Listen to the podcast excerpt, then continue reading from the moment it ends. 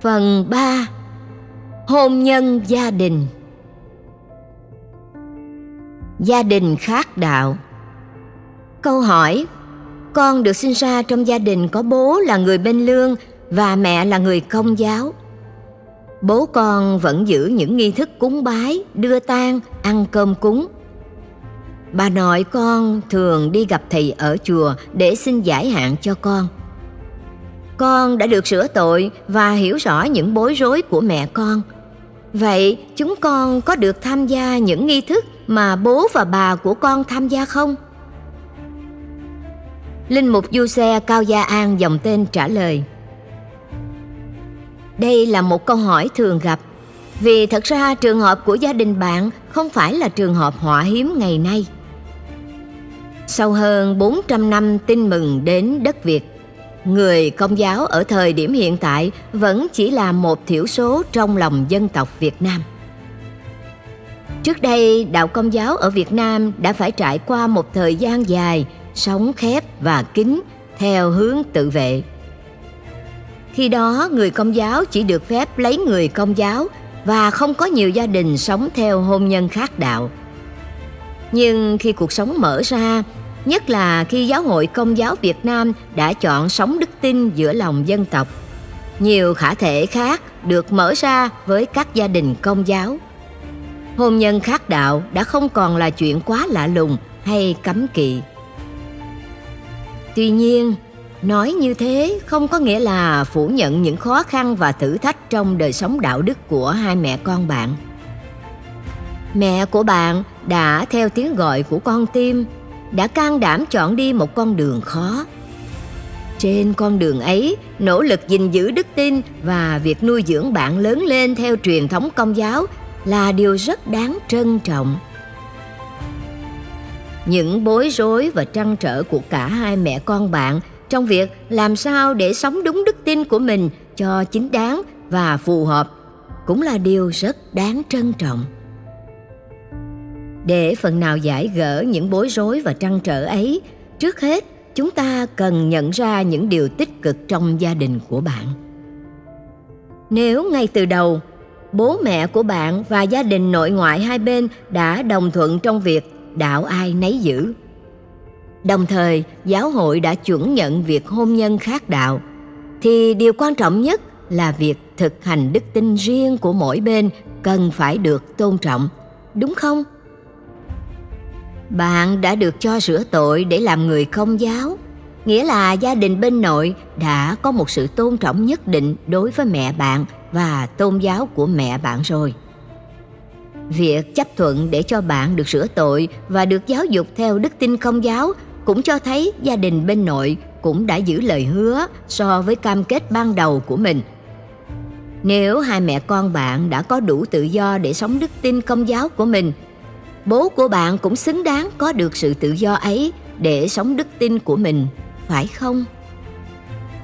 Vì thế, việc bố của bạn theo những nghi thức của Phật giáo hay của niềm tin tự nhiên theo truyền thống gia đình bên nội là điều cần được tôn trọng.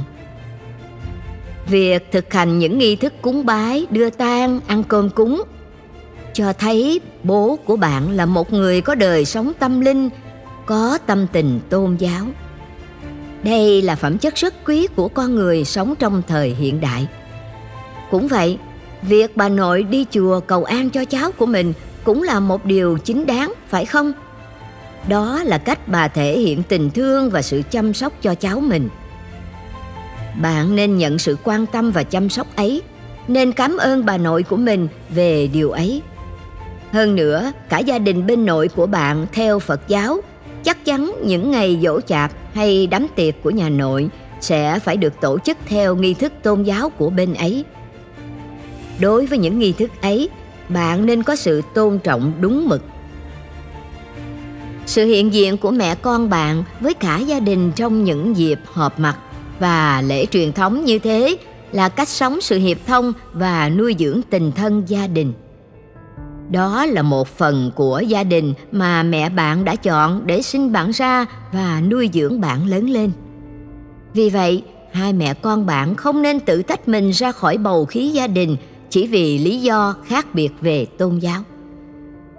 Bởi lẽ, nếu nại vào lý do khác biệt tôn giáo để hai mẹ con bạn sống tách biệt và cô lập, thì hóa ra tôn giáo lại trở thành duyên cớ của sự phân biệt và chia sẻ trong cùng một gia đình hay sao?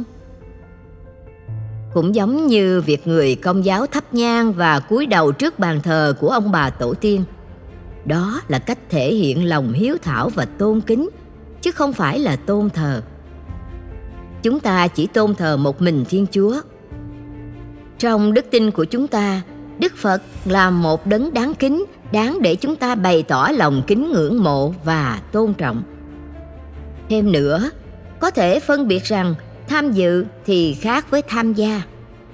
Bạn có thể tham dự vào những nghi lễ trong gia đình, bên nội, bằng sự hiện diện và sự tôn trọng, bằng mối dây hiệp thông gia đình. Nhưng sự tham dự ấy không có nghĩa là bạn tham gia vào việc thờ phượng của một tôn giáo khác. Bởi vì bạn mang một đức tin khác, một văn hóa khác, lòng của bạn hướng về một đấng khác chúng ta thờ phượng một thiên chúa duy nhất. Tuy nhiên, cần nhớ rằng việc thờ phượng một thiên chúa duy nhất không loại trừ và cấm chúng ta bày tỏ lòng tôn kính đối với nhân bậc đáng kính. Dù là trong tôn giáo mình hay trong các tôn giáo bạn, cần nhìn nhận rõ ràng rằng những người thuộc các tôn giáo khác không phải là đối thủ, càng không phải là kẻ thù nguy hiểm cho đức tin chúng ta chúng ta luôn có thể chung sống trong an bình và dành cho nhau sự tôn trọng sâu sắc với những người khác, niềm tin với chúng ta.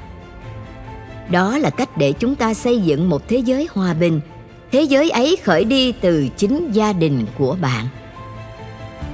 Đây là lời khuyên quan trọng dành cho bạn.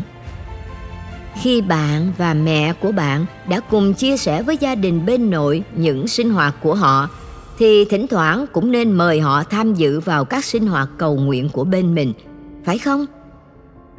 Nếu bạn đã cùng tham dự những buổi cầu nguyện với gia đình nhà nội, bạn có từng thử cũng mời họ tham dự giờ cầu nguyện và giải thích cho họ về ý nghĩa của việc cầu nguyện trong đạo công giáo không?